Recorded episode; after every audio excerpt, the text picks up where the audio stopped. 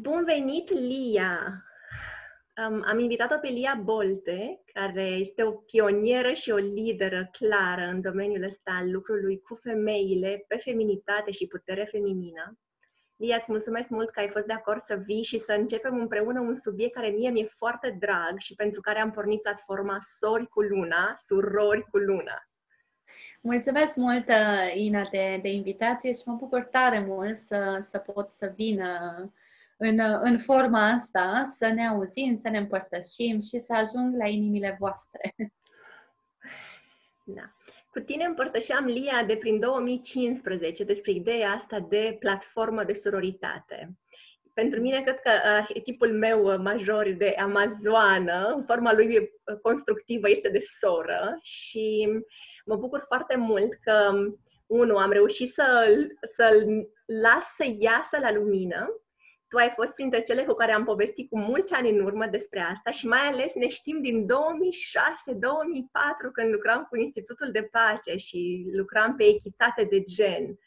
Altă poveste care e cumva conectată și ce aș vrea să aducem împreună, că pentru episodul de astăzi am spus că o să vorbim despre ce înseamnă de fapt sororitate, să revendicăm legăturile astea dintre femei puternice, să aducem pe continuu dintre prietenie și sororitate ce um, putem hrăni, să ne hrănim pe noi ca suflete, dar și să aducem ceva constructiv și creativ care să poată să inspire și alte femei. Da? Și aș vrea să te întreb, din uh, lucrul tău cu multe femei de-a lungul anilor, în același timp ești o femeie în relație cu femei, indiferent că lucrezi profesionist pe temele astea sau nu, și aș vrea să ne spui cum vezi tu um, rețeaua ta de relații cu alte femei? Uh, eu am, uh, am așa multe prietene, multe prietene peste tot în lumea asta și femeile cu care eu mă însoțesc uh, am vârste diferite. Am prietene de 20 de ani, de 30 de ani, Uh, femei foarte dragi uh, sufletului meu uh, sunt între 40, iar cele mai nebune și extraordinare prietene ale mele au 70, 75, 80 de ani, cu care rupem ringul de dans prin Thailanda și prin dansurile extatice sau prin petrecele din junglă. Și chiar dacă sunt vârste diferite, pentru mine ce au în comun toate femeile astea sunt e partea asta de de bunătate, deschiderea asta una față de cealaltă. Și în momentul în care eu mă conectez la o femeie, pentru mine e foarte important să îi descoper darul ei. Dacă ne-am imaginat așa că suntem toate într-o, într-o poiană cu flori, așa e cumva și lumea asta cu femei sunt atâtea flori, atâtea femei, atâtea miresme și fiecare dintre noi suntem o expresie așa unică a felului în care ne aducem culoarea, parfumul în lumea asta.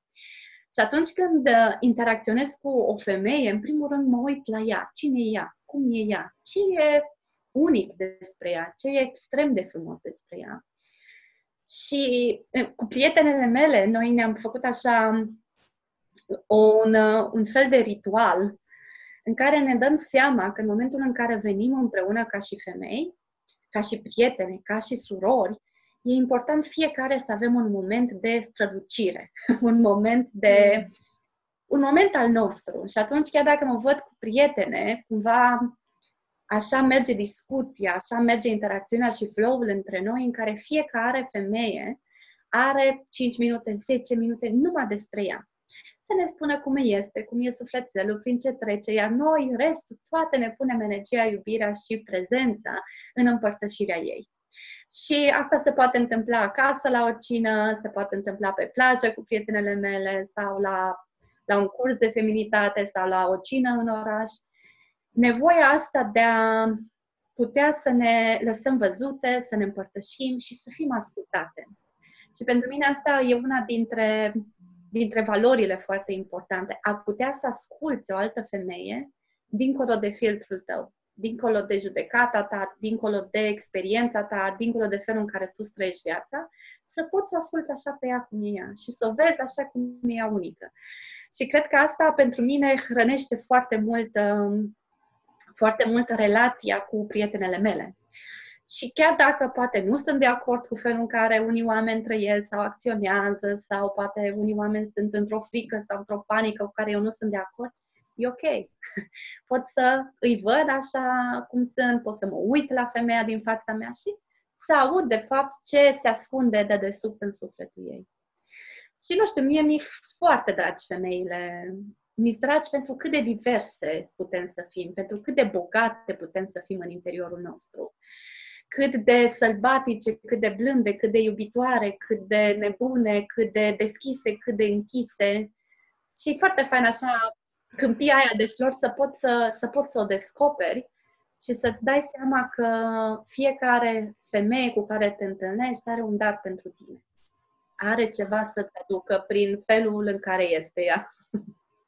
Wow, Lia, foarte frumos ai spus. Și asta mă duce cu gândul la o altă întrebare pe care o avem pentru tine, de să ne spui cum ne-am putea elibera de judecată, pentru că acolo este o mare eliberare. Dacă suntem pe un câmp de flori, nu, atunci nu este o floare mai frumoasă decât alta și mai bună și mai vrednică și mai merituoasă, ci fiecare are cu adevărat darul ei. Cred că ai spus-o foarte frumos. Da. Și revin la asta pentru că sunt perfect conștientă că, deși cred foarte mult în conceptul de sororitate și în puterea femeilor de a veni împreună și de a ne revendica puterea pe care o putem crește împreună, sunt foarte conștientă că avem un teritoriu minat de competiție. Este foarte la modă competiția, se pare, la noi, cel puțin din școală, de mic. Este așa o, o programare foarte timpurie și care se vede foarte puternic în relațiile dintre femei. Adică cele mai aspre critice ale femeilor sunt tot femeile. În momentul în care se ridică o femeie în, în scenă politică, socială, e foarte ușor să te uiți la acum e machiată și cum e îmbrăcată, care este complet diferit de ceea ce spune. Adică nu este o analiză critică a ceea ce face. Și cumva, clar, cred că avem mult acolo de eliberat din noi. Cum ne eliberăm de judecata asta? E interesant să ne uităm de unde apar toate lucrurile astea, de unde vine partea de uh, judecată, de competiție, de unde apare partea asta de neîncredere în sine, ce anume exprimă, exprimă partea asta de, de uh, luptă între femei sau de bârfă între femei și cum e ea, cum e ea susținută. Și cred că partea asta de competiție, exact așa cum ai spus tu, vine foarte mult din primii ani. Din primii ani când e, suntem comparate. De ce nu vezi și tu mai bine ca și vecina ta? De ce nu poți să stai și tu cu minte ca și sora ta?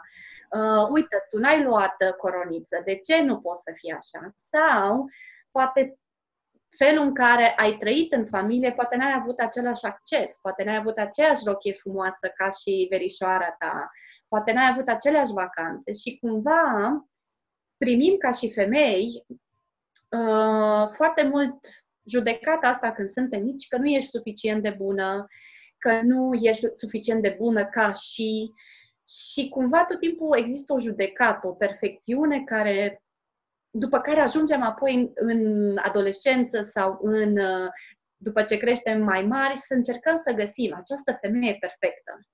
Și toate dintre noi ajungem să ne comparăm cu această femeie perfectă. Și dacă nu suntem perfecte, nimeni nu știe cum există și cum arată această femeie perfectă, dar toate vrem să fim perfecte. Și dacă nu suntem în felul ăsta, ne simțim nașpa, ne judecăm, ne intrăm în stări foarte nasoale, ne judecăm corpul și mintea și felul în care ne exprimăm. Și cumva asta, judecata asta, comparația asta, femei-bărbați, care mai tare, care mai, uh, mai bun, comparația între femei cu femei, este foarte mult uh, susținut de social, foarte mult de cultura în care trăim. Da? Adică e normal ca soacra și cu nora să se certe. Păi dacă ele se înțeleg, e chiar ciudat în România chestia asta, da? Pentru că asta este norma socială care ni se spune. E normal să-ți urăști soacra. E normal să uh, femeile să se certe, femeile să se bărfească una pe alta. Asta ți se spune social. Dacă întrebi uh, un bărbat și spune, păi, femeile, uh, când femeile încep să vorbească, se desfințează Și cumva noi ajungem să ne conformăm unei norme sociale. Și ca turma, toate facem la fel, fără să ne dăm seama dacă ne susține, dacă ne hrănește, dacă facem bine sau nu. Și asta e unul dintre lucrurile cu care eu lucrez foarte mult în, în partea de cursuri uh, și pentru cele în cursurile și de cupluri. Cum reușești tu să ai o relație faină cu femeia care a dat naștere soțului tău? Cum pot două femei, iubita și mama, să susțină acel bărbat în iubire și în colaborare și în armonie? Și cum putem să rupem acest tipar foarte vechi? Și partea asta de competiție, de analiză, sămânța oare când e mică, dar apoi e încurajată de social și în adolescență. Da? În special când apar băieți în scenă. în special când îți place de un băiat și altă gagică are o altă fustă sau un du-te vino în coaș și îți fură băiatul. Și apar problemele astea care ajung să ne rănească. Multe dintre noi suntem rănite de către mamă, prin felul în care ea ne-a judecat, ne-a criticat și ne-a judecat comparat cu alte persoane, iar apoi suntem rănite de femeile din adolescență, de prietenele noastre, colegile noastre, care ne fură iubiții, care fac mișto de noi, care râd de noi, care acel bullying între femei care se întâmplă pentru atenția către bărbați. Și brusc ajungem la 18-20 de ani, fără încredere noi, pentru că gândurile alea spuse de mama, bunica și de familie și în școală, alea rămân în noi și ne-au setat creierul și emoțiile și gândurile, astfel încât noi să ne continuăm biciuirea, judecata de sine, să ne comparăm tot timpul și am, suntem total deconectate de noi, de frumusețea noastră, de darul nostru. Am uitat că suntem acea floare minunată pe o câmpie Și exact cum spunea și Ina, în momentul în care eu sunt o lalea pe acea câmpie frumoasă, nu stau să plâng, Doamne, aș vrea să fiu crin, dar de ce nu sunt crin? Sigur, crinul este mai apreciat, mai mirosit, vreau să fiu crin și să mă dau de ceasul morții că sunt doar o amărâtă de lalea. Nu. Lalea ce face? Frumos, frumos, el se înflorește și ce mamă, ce mișto sunt, sunt o lalea și se lasă dezmierdată de lumina soarelui, se lasă mirosită, se lasă admirată de ceilalți ceilalți și trăiește în adevăr autenticitatea și frumusețea care ea este. Și noi, datorită faptului că suntem crescute cu judecată și critică și neacceptare, comparația asta, faptul că ne rănesc uh, femeile, fetele cu care creștem în adolescență, când ajungem la 18-20 de ani, suntem cu o totală deconectare de la esența noastră feminină știm ce suntem, nu știm care e valoarea noastră, că facem lucrurile bine, că e ok să ai încredere în, în femei, ne e frică de alte femei, dacă ne fură băiatul, dacă e mai mișto, dacă ne fură jobul. Și intrăm într-o competiție și într-o neîncredere cu celelalte femei.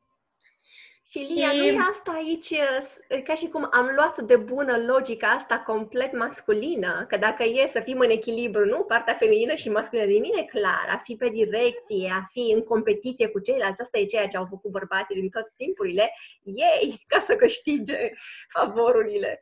Dar când luăm de bună logica asta a femeilor care din cele mai vechi timpuri au lucrat împreună în structuri circulare și o luăm de bună și aplicăm nediscriminatoriu, nu duce deloc la o coeziune sau nu creează nimic constructiv cu adevărat. Toată această competiție, toată această fugă de, de a mă scund, ascunde de alte femei, de a bârfi alte femei, de a lovi alte femei acolo unde le doare, de a le judeca, tot ce arată, arată o lipsă de iubire de sine. Arată, e doar o expresie în afara acelei judecăți pe care eu am asupra mea. Judecata asta mhm. continuă care mi-o spun, doar o exprim în afară la celelalte femei. Frica asta de alte femei sau sunt în competiție, competiția arată frică. Competiția, bărbații când intră în competiție, intră în competiție că vor să-și demonstreze că pot, vor să-și demonstreze puterea și sunt satisfăcuți că au câștigat sau nu au câștigat, dar important e că s-au luptat și au dat tot ce mai bun. Competiția feminină însă vine din mi se ia, mi-e frică că o să mă judece, mi-e frică că nu sunt suficient de bună și atunci lupt. Nu e nicio bucurie, nicio... Arată doar că eu mie mi-este frică de mine. Eu consider că nu sunt suficient de bună și când mă uit în afară, consider că altele sunt mai bune decât mine. Și aia trezește competiția în mine și nevoia de a urla mai tare, nevoia de a mă dezbrăca mai mult, nevoia de a-mi pune buze, nevoia de a-mi pune sâni, nevoia, nevoia asta de a urla, ați văzut cât sunt eu de cool, ați văzut cât sunt eu de frumoasă. Și toată nevoia asta, de fapt, ne stoarce de energie, toată nevoia asta ne stoarce de, de de frumusețea asta feminină. Pentru că eu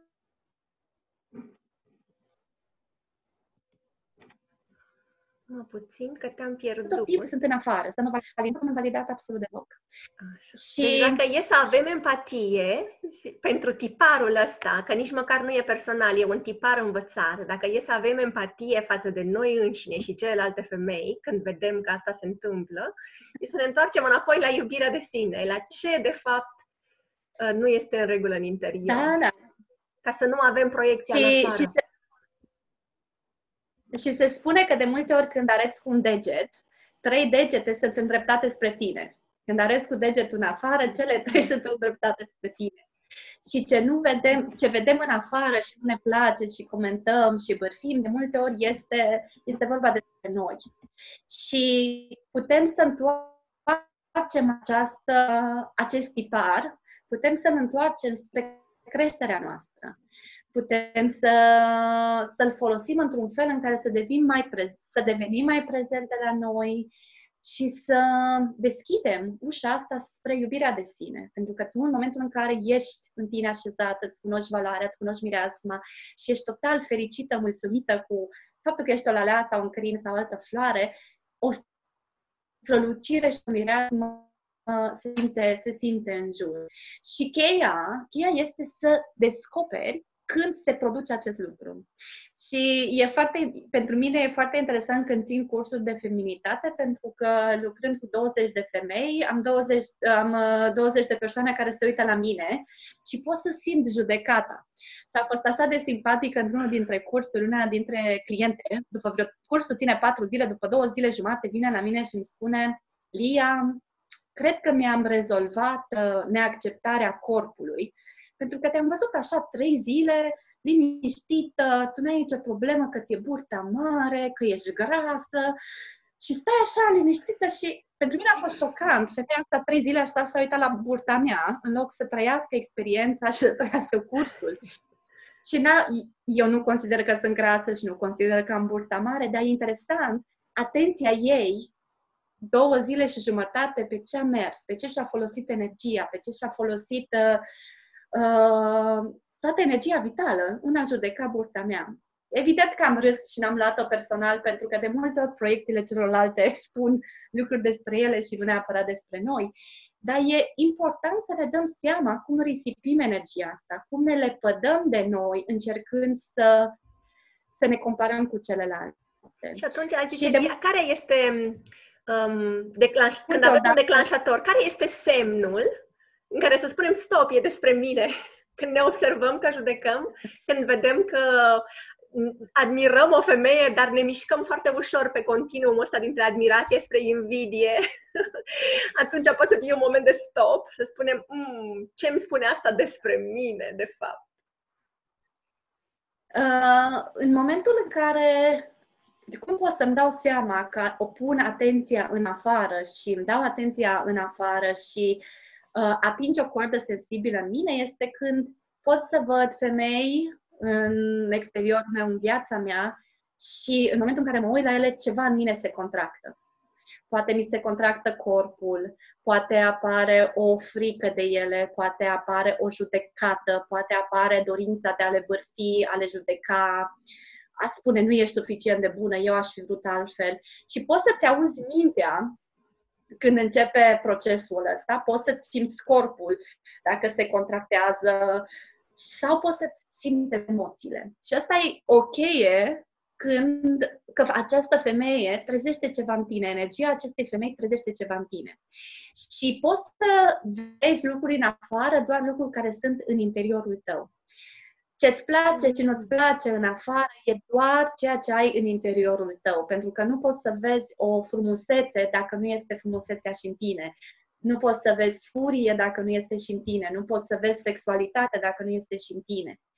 Și e important să folosim proiecția celorlalte femei și să ne uităm. Ok, uh, există judecata că cealaltă femeie este prea libertină sau prea sexuală. Și din afară ducem lumina și în interior. Mi-e frică de asta? Ok, ce spune asta despre mine? Ce se întâmplă?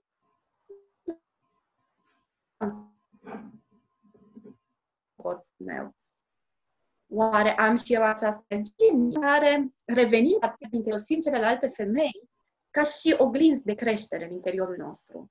Și e o diferență foarte mare între admirație și o diferență foarte mare între judecată și comentare. Iar în Tantra, una dintre practicile foarte importante uh, este partea asta de, uh, de admirație. Ceea ce admir, vei deveni. Cu cât poți să îmbrățișezi acea energie mai multă, cu atât poți să devii mai mult. Și dacă, de exemplu, există o femeie care în tine atinge coarda de nu sunt suficient de bună sau uh, nu fac lucrurile bune sau am o problemă sau whatever ce trezește în tine, poți să te uiți la acea femeie și să o admiri să-i descoperi calitățile, să-i descoperi forța energiei să-i descoperi uh, experiența și să te uiți așa cu admirație la ea și să zici, wow! Și cu cât o respiri acea energie, cu cât exp- expiri în interiorul tău, inspiri în interiorul tău acea oglindire, cu atât se deschide și mai mult în tine acest lucru. Eu, uh, eu, de exemplu, fac acest lucru cu dansatoare. Îmi plac foarte mult uh, dansurile din buric, dar nu am răbdare să învăț tehnica 1-2, 1-2, 1-2. Și atunci mă uit la video cu femei din astea care dansează super fain și mă uit cu admirație. Mamă, ce fain, ce mișto, wow, uite cât e de frumoasă, cât este de senzuală, cât este de liberă în mișcări și o absorb în mine, absorb darul ei în mine și după o lună, două, se deschide și în momentul în care dansez, mă trezesc că și eu mișc, mă mișc în felul următor și eu exprim acea, acea energie. Și în procesul ăsta e nevoie de multă iubire de sine. Pentru că suntem într-o continuă creștere ca și femei. Și poate unele dintre noi exprimă bunătatea și iubirea, altele exprimă focul, altele exprimă mămicia, hrănirea, femeia intuitivă. Nu poți să le ai pe toate, însă poți să alegi conștient să le trezești în tine și să folosești celelalte femei și energia lor pentru a te întregi și tu pe tine. Lia, ador practica asta. Mm-hmm. Deci să o luăm ca pe o practică per se, adică de fiecare dată când ești judecată, procedura de urgență este pune-te într-o stare admirativă și integrează ce ai de integrat. Vreau să mă întorc în, la... tantra, da? în, tantra, în tantra se numește în tantra se numește practica transfigurării. Ca să mm. știți, pentru cele care vreți să descoperiți mai multe. Clar, este transformare acolo, alchimie. M-aș întoarce la mm. ideea de iubire față de sine, draga mea, pentru că aici cred că este o mare vubă colectivă. Știi cum spunea Iisus, iubește-ți aproapele ca pe tine însuți? Ei bine, eu cred că dacă ar fi să ne iubim aproapele ca pe tine însuți, într-o cultură în care nu suntem educate și crescute în spiritul acceptării și iubirii de sine, ce bine că nu ne iubim aproapele ca pe tine însuți. Pentru că pe noi înșine am fost complet uh, programate să ne desfințăm. Da? Și cum ajungem să hrănim perla asta iubirii de sine? Pentru că, de fapt, acolo am avea relații mult mai bune cu uh, oricine uh, din anturajul nostru și și cu alte femei, dacă am reușit să ne vedem esența de floare, oricum ar fi. e important cumva să avem, uh, să avem înțelegerea că venim dintr-un, dintr-o cultură foarte traumatizantă. Pe lângă că avem partea asta de războaie care au dat un, uh, o moștenire emoțională mamelor, bunicilor, și care poate să fie transmis energetic și în ADN-ul nostru. Am ieșit dintr-o perioadă de comunism. Am, uh, am trăit foarte mult în frică. Am trăit foarte mult în a nu avea, în frica de celălalt, securitatea, poate te părăște cineva. Deci am, asta a fost o realitate a sistemului nervos în care bunicii, părinții au crescut în timpul când noi eram în uh, purta mamei, toate astea s-au impregnat în noi, uh, educația ne-a fost făcută în așa fel. Uh, apoi avem partea asta de religie, care ni s-a spus, femeia trebuie, femeia păcătoasă, femeia a fost cea care a greșit prima dată, Eva a fost capul mm. tuturor răutăților. Apoi avem de chestia asta de femeia trebuie să se supună, femeia nu trebuie să spună. Deci avem, venim cu niște moșteniri destul de grele. Uh, păcat, rușine, vină, frică, toate astea sunt niște emoții care sunt impregnate în sistemul nostru nervos și în emoțiile noastre. Și atunci trebuie, în primul rând, să avem foarte multe compasiune și să înțelegem că am fost, au, deci avem sistemele astea automate, de a reacționa automat. Și vine un moment în viața noastră când conștient alegem să nu mai reacționăm din automat, din acel 50% care s-a întâmplat. Sunt multe femei, mulți copii care au fost bătuți în copilărie. Tu, ca și femeie, e foarte posibil experiența corpului tău și a emoțiilor tale să aibă frică, să aibă bătaie, să aibă durere. Degeaba îți spun eu acum trăiește în bliss și în extaz când corpul tău are o memorie de durere. Și atunci e foarte important să avem compasiunea asta și să înțelegem de unde venim. Asta e 50% din ce ni și conștient să alegem să nu mai reacționăm, să nu mai fim acel, acel aparat, pui fisa și pică reacția și să reacționăm automat, instinctiv. Pentru că suntem oameni, nu suntem animale să fim instinctive. Și 50% poți să alegi cum reacționezi. Poți să alegi dacă vei bârfi femeile din jurul tău, poți să alegi dacă te blamezi și te compari și te acuzi. Poți să alegi dacă creezi relații hrănitoare în jurul tău sau nu.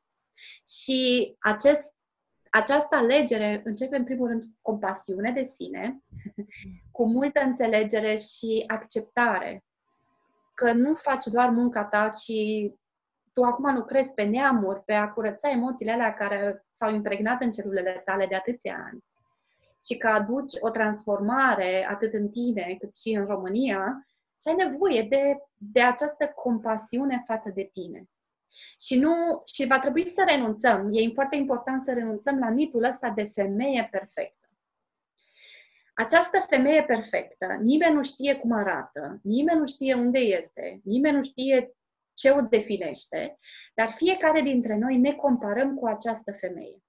N-am făcut suficient de mult, ar fi trebuit să fac altfel, uh, am greșit, uh, puteam să, să fac mai mult uh, și ne comparăm și trăim într-o competiție cu această femeie ideală. Ne judecăm pe noi, ne judecăm bărbații, judecăm pe alte femei cu această femeie ideală. Ea nu există. nu există. Suntem femei umane. femei, suntem umane și asta le spun uh, foarte mult clientelor, suntem zeițe, dar în același timp plângem, suntem geloase, mergem la baie, uh, avem tristețe. Suntem femei și ce ne definește este energia care ia diverse emoții și diverse forme. Însă esența noastră ca femei este în primul rând iubirea. Și punctul nostru, cel mai, uh, plusul nostru feminin, în special sunt sânii, de-aia avem plus aici, și este pântecul. De aia este plus pe pântec. și atunci ce putem să facem în momentul în care simțim că nu există iubire de sine sau ne comparăm, să ne ducem la mâna pe pântec și să respirăm un pic și să ne dăm seama că există o unicitate în noi, că există, suntem parte din universul ăsta, suntem perfecte. Și procesul nostru este să dezvățăm, să dezvățăm anumite emoții, să dezvățăm anumite reacții și încet, încet să creștem zona asta de iubire. Poate avem nevoie să avem compasiune față de fetița noastră interioară, poate avem nevoie de compasiune față de mama noastră, față de noi. Și iubirea de sine nu se cumpără la farmacie. Te duci și ceri o pastilă, vă rog frumos, dau toți banii pe acest curs, dați-mi iubire de sine. Nu. Nu ți-o dă nimeni. și e al naibii de dezamăgitor că nu ți-o dă nimeni și niciun guru și niciun facilitator și niciun terapeut. Iubirea de sine se redescoperă. Când lași în urmă toate acele reacții, când lași în urmă toată atmosfera asta de turmă, ce te face pe tine fericită? Ce te face pe tine să te trezești? Iubirea de sine pentru mine e ca un GPS. Ce fac și mă simt bine. Nu știu, că mi-am luat o, că beau un suc, că mă uit la un film, că dansez un cântec, că stau cu iubitul, că mă uit la un documentar, că scriu într-un carnețel. Ce mă trezește? Și trezirea asta toată lumea simte când te trezești la viață și simți așa că parcă te expansionezi. Și asta să ne fie busola. Și aici, după ce începem să trezim și să alegem conștient, e foarte posibil să ne triem oamenii cu care lucrăm, oamenii cu care ne petrecem timp. Eu sunt foarte, uh, foarte protectoare cu energia mea. Da? Adică dacă merg undeva în oraș și simt că discuțiile la masă între femei sunt de bârfă și de probleme și de alte cele, pur și simplu pot să spun, uite, eu nu simt să intru în conversația asta. Și dacă se transformă ceva bine, dacă nu plec. Uh, sunt persoane la care am renunțat să le mai răspund la telefon, pentru că doar tot ce fac este să plâng, acuză. Și uh, știți cu toții că aveți genul ăsta de prieteni care nu vă întreabă vreodată ce faceți voi, și ei să spună ce au făcut, cum sunt și tu să, să-i asculți. Și a avea iubire de sine și compasiune înseamnă să spui nu la genul ăsta. Sau să spui, uite, draga mea, pentru mine, eu am nevoie de a avea momentul meu, de a avea strălucirea mea, de a fi un dans între noi două, să ne respectăm amândouă, să ne vedem una pe alta. Și toate activitățile care nu ne încarcă și nu ne fac bine, nu are rost să fie acolo. Și în moment, și o să mai fie, și o să mai fie momente în care să te simți judecată sau să simți nevoia să judeci și ăla e momentul în care să-ți dai seama că te-ai comparat pentru că tu te simți mai puțin decât alții.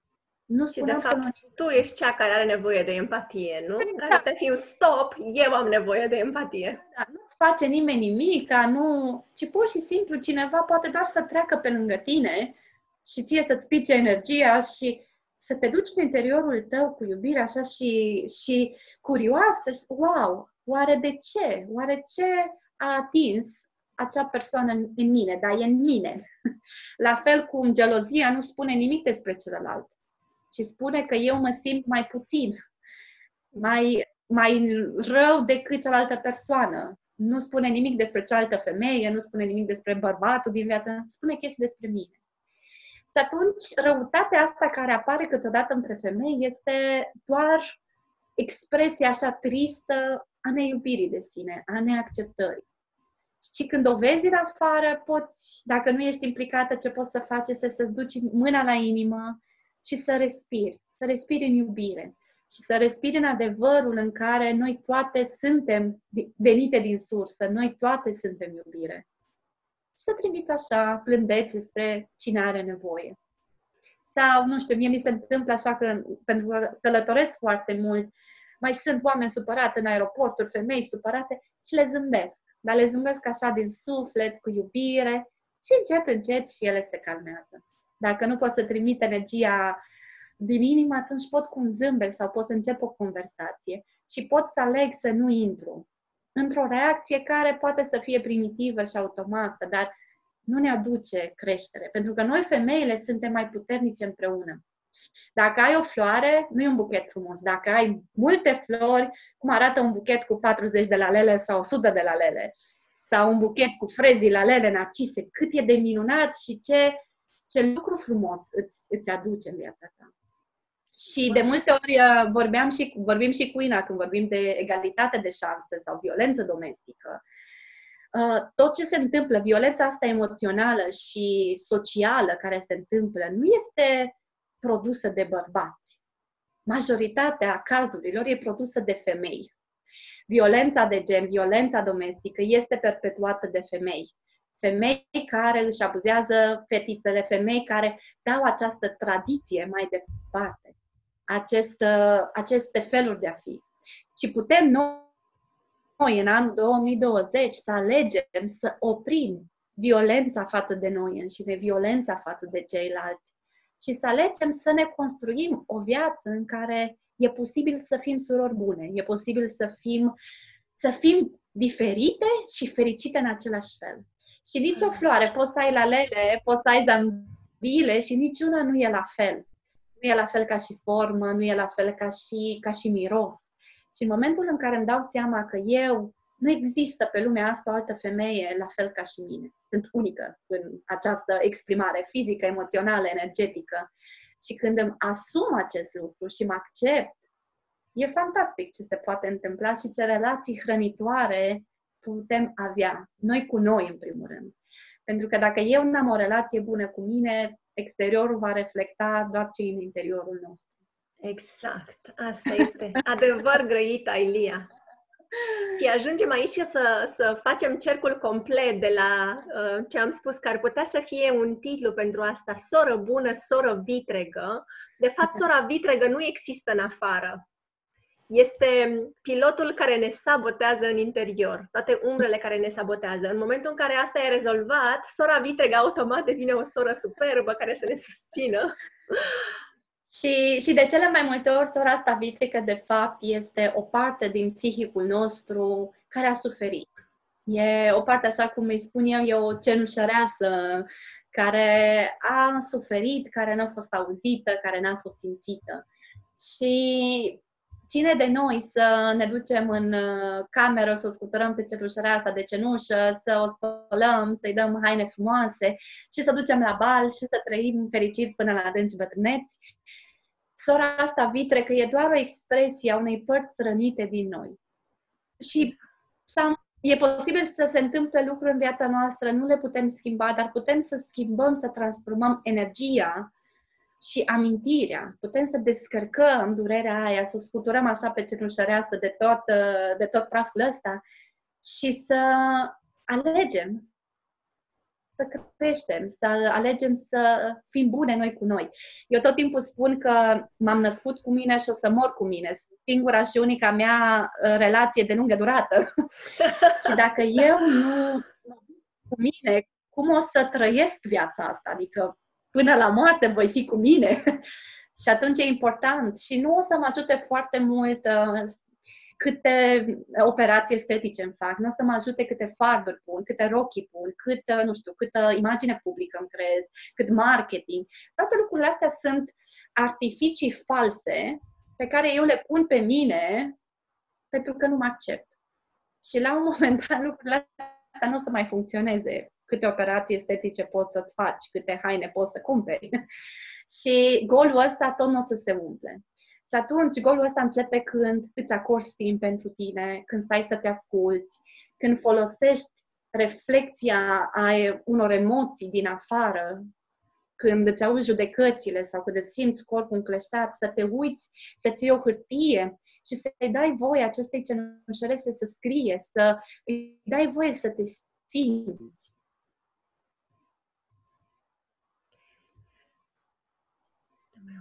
Lia. să îți o muzică, să faci o meditație, să stai în natură. Și tu pentru tine, sora aia bună pe care așteptai.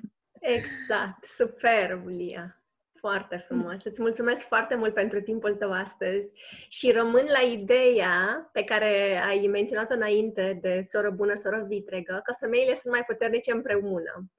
Și aș vrea să încheiem cu nota asta, apropo și de faptul că am vorbit puțin despre zeițe și asta este un, un nou concept vehiculat, femeile ca zeițe și râd mereu și le zic inclusiv femeilor și bărbaților că nu există decât o singură zeiță și noi toate suntem steluțele ei, ucenicele ei, știi? Asta apropo de ce nu e necesar să fim noi în competiție ca zeițe pentru atenția zeilor. Adică dacă suntem toți expresia aceleași mari iubiri, este un mod prin care văd foarte simplu și ușor, într-o lumină ușoară, să vedem că de fapt nu e necesar să ne comparăm. Și că da, ne-ar fi mult mai bine dacă am lucrat împreună. Eu uh, foarte mult, pentru că am crescut în ultimii opt ani în uh, tradiția budistă și hindusă, eu foarte mult uh, fac comparația cu uh, zeițele hinduse. In, în hinduism uh, se acordă o atenție extraordinară pentru principiul feminin. Principiul feminin care este foarte vast și în principiul ăsta feminin au extraordinar de multe zeițe feminine ai zeița feminină pentru grâne, ai zeița pentru război, ai zeița pentru copii, ai zeița abundenței, ai zeița inimii, ai zeița uh, rugăciunii. Deci ai atât de multe zeițe și nimeni nu stă să facă o competiție. Ok, eu mă rog doar la aia sau la aia. Uh, indienii se bucură de toate zeițele astea feminine pentru că este energie vitală, e energia care face viața mai bogată. cu cât există toate aspectele astea, viața supa are, are, are gust, da? Și exact cum faci o supă bună, nu zici spanacul e cel mai bun, nu, nu, nu, morcovul e cel mai bun. Pentru că dacă nu le ai pe toate, dacă nu faci o supă cu toate legumele, dacă nu adun toate condimentele, e o apă chiară care nu are niciun gust. Și, și e important noi să ne dăm voie să fim în puterea noastră feminină, care este iubire și receptivitate, să ne dăm voie să admirăm puterea altor femei, pentru că împreună creăm așa un, un cerc de femei, de iubire mult mai fain, în care putem să creștem alte fetițe care vin cu alte, alte emoții, cu alt sistem nervos, putem să aducem vindecare în familia noastră, cu surorile noastre de sânge, cu mama, cu bunicile, în țara în care suntem. Pentru că energia feminină e energie de hrănire, de suport, de împreună în, și e bogăție. Abundența asta e feminină. Mm. Și abundența trăiește mm. în plus atunci când este mult. și așa că vă invit, de exemplu, când vă uitați uh, la anumite videouri sau dacă mai ieșiți pe stradă zilele astea, să vă uitați la câtă frumusețe există în orice femeie, pentru că orice femeie are ceva foarte frumos la ea. Și pentru voi, ce puteți să faceți este să luați o coală de hârtie și să vă scrieți o listă sau să vă scrieți o scrisoare de dragoste în care să scoateți în evidență toate darurile astea. Ce te face ce pe tine acea alea în câmpie, ce te face acel crin, ce te face unică. Oricum ești, o expresie unică a acestei energii în lumea asta, în acest corp fizic, dar poți să vezi lucrul ăsta și te invit să scrii și să scrii și să pui scrisoarea aia undeva bine și în momentul în care te îndoiești sau uh, te judești sau te biciuiești de ceva, să mergi și să citești scrisoarea, să-ți amintești. Ah, sunt bine!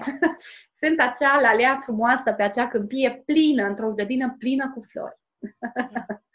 Asta dacă avem nevoie de reamintire, clar.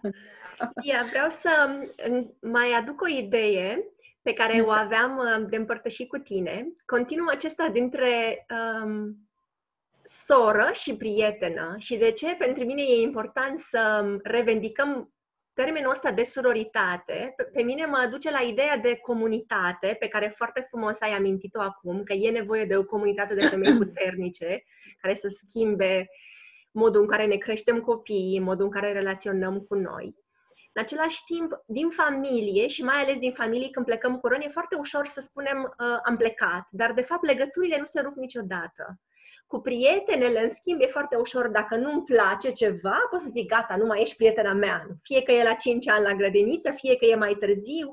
Strategia asta de tăiere a legăturilor emoționale se pare că e foarte populară. Eu o, re- o recunosc foarte mult, mai ales reîntoarsă în România după ce am văzut alte culturi. Și atunci, motivul pentru care spun soră și că în comunitatea Sor cu Luna am deschis așa o joacă jucăușă de coadopție, și spun chiar este real, ne putem adopta una pe cealaltă în ideea în care noi nu putem tăia legăturile dintre noi. Ne putem elibera, vindeca, integra tecutul, tăia ce nu, e, ce nu funcționează, ce nu ne ajută, dar cu adevărat relațiile dintre noi în, în rețeaua asta de relații cosmice este o iluzie că ne putem separa. Și atunci revin la ideea că suntem oricum în relație. Dacă suntem surori, bine, poate pentru o vreme suntem surori vitege, că am ceva de integrat în mine și nu pot să lucrez în relația cu tine. Dar ne întoarcem la ideea că nu putem pleca din familia asta. Suntem într-o familie. Mai putem să încercăm, adică cu toții ne-am băgat picioarele la un moment dat și am plecat, însă, însă partea asta de familie, partea de surori, nu o alegi. Nu-ți alegi sora, nu-ți alegi mama și oricât ai vrea tu să, să spui că altundeva e mai bine și cu alți oameni e mai bine, aia este rădăcina ta. Și în momentul în care îți baci picioarele și refuzi familia ta, îți refuzi rădăcina și nu poți să ai un copac sau o floare sau uh, o, o plantă care crește puternică fără rădăcini. Și noi credem foarte mult, avem această nesimțire să credem că noi singure putem să ne descurcăm, nu avem nevoie de oameni, nu avem nevoie de bărbați, nu avem nevoie de nimic, că noi putem. Nu ne trebuie Spune o nebunie a tinereții, Ilia, asta. Eu o spun o nesimțire, din punctul meu nesimțire, așa că eu sunt buricul pământului, că n-am nevoie de nimeni. Și e foarte greșit, pentru că vedem că avem nevoie de natură să ne încarce, avem nevoie de prieteni, avem nevoie de oameni să ne încarce. Și genul ăsta de prietenii care devin surori, mie mi sunt foarte dragi. Chiar am niște uh, prietene surori uh, de peste 16 ani și pentru mine eu, asta e referința de surori, genul ăla de femei cu care nu te vezi vreo 10 ani, dar când te vezi e ca și cum nu te-ai văzut de ieri de la cafea. Și genul ăsta și eu cu Ina și, și alte prietene pe care le am în România, pentru că nu este o prietenie care trebuie întreținută, nu este o prietenie din asta care e convențională, ci e genul ăsta de te recunosc, te văd, te iubesc, mă iubești și ne hrănim una prin cealaltă. Ne dăm seama că împreună există o bogăție mare. Eu iubesc genul ăsta de, de surori și sunt foarte fericită când și în cursurile mele de retreat mele găsesc printre clientele mele genul ăsta de surori care suntem atât de frumoase și poate suntem extrem de diferite, însă ne iubim, ne acceptăm și ne dăm voie să fim noi înșine. Și cred că astea ne, ne hrănesc și ne ajută pe noi să fim în mai, mai mult în energia feminină. În genul ăsta de, de, de relații, de, de familie, de, de surori. Super, Lia! Asta foarte, foarte autentice, foarte, foarte autentice. Da. Deci, asta e, intrăm direct în esență, deci la cât mai multe surori trezite, să ne întâlnim și să facem petreceri, nu numai să lucrăm, lucrăm, dar să și petrecem împreună și da. să sărbătorim când nu mai avem de lucru. Asta e lucru foarte frumos să se întâmplă în cursurile și în cercurile de feminitate, pentru că în momentul în care vii într-un retreat, într-un cerc, care nu durează doar trei ore, ci e un pic mai lung, uh, ai timp să îți lași șarmura la ușă și să intri așa goală, dezvelită, dezgolită și să te lași văzută, să vezi alte femei. Și de multe ori e posibil să nu-ți mai amintești numele celorlalte femei, dar să le cunoști pe interior, să le știi poveștile, să te lași văzută cu tot ceea ce este autentic în tine.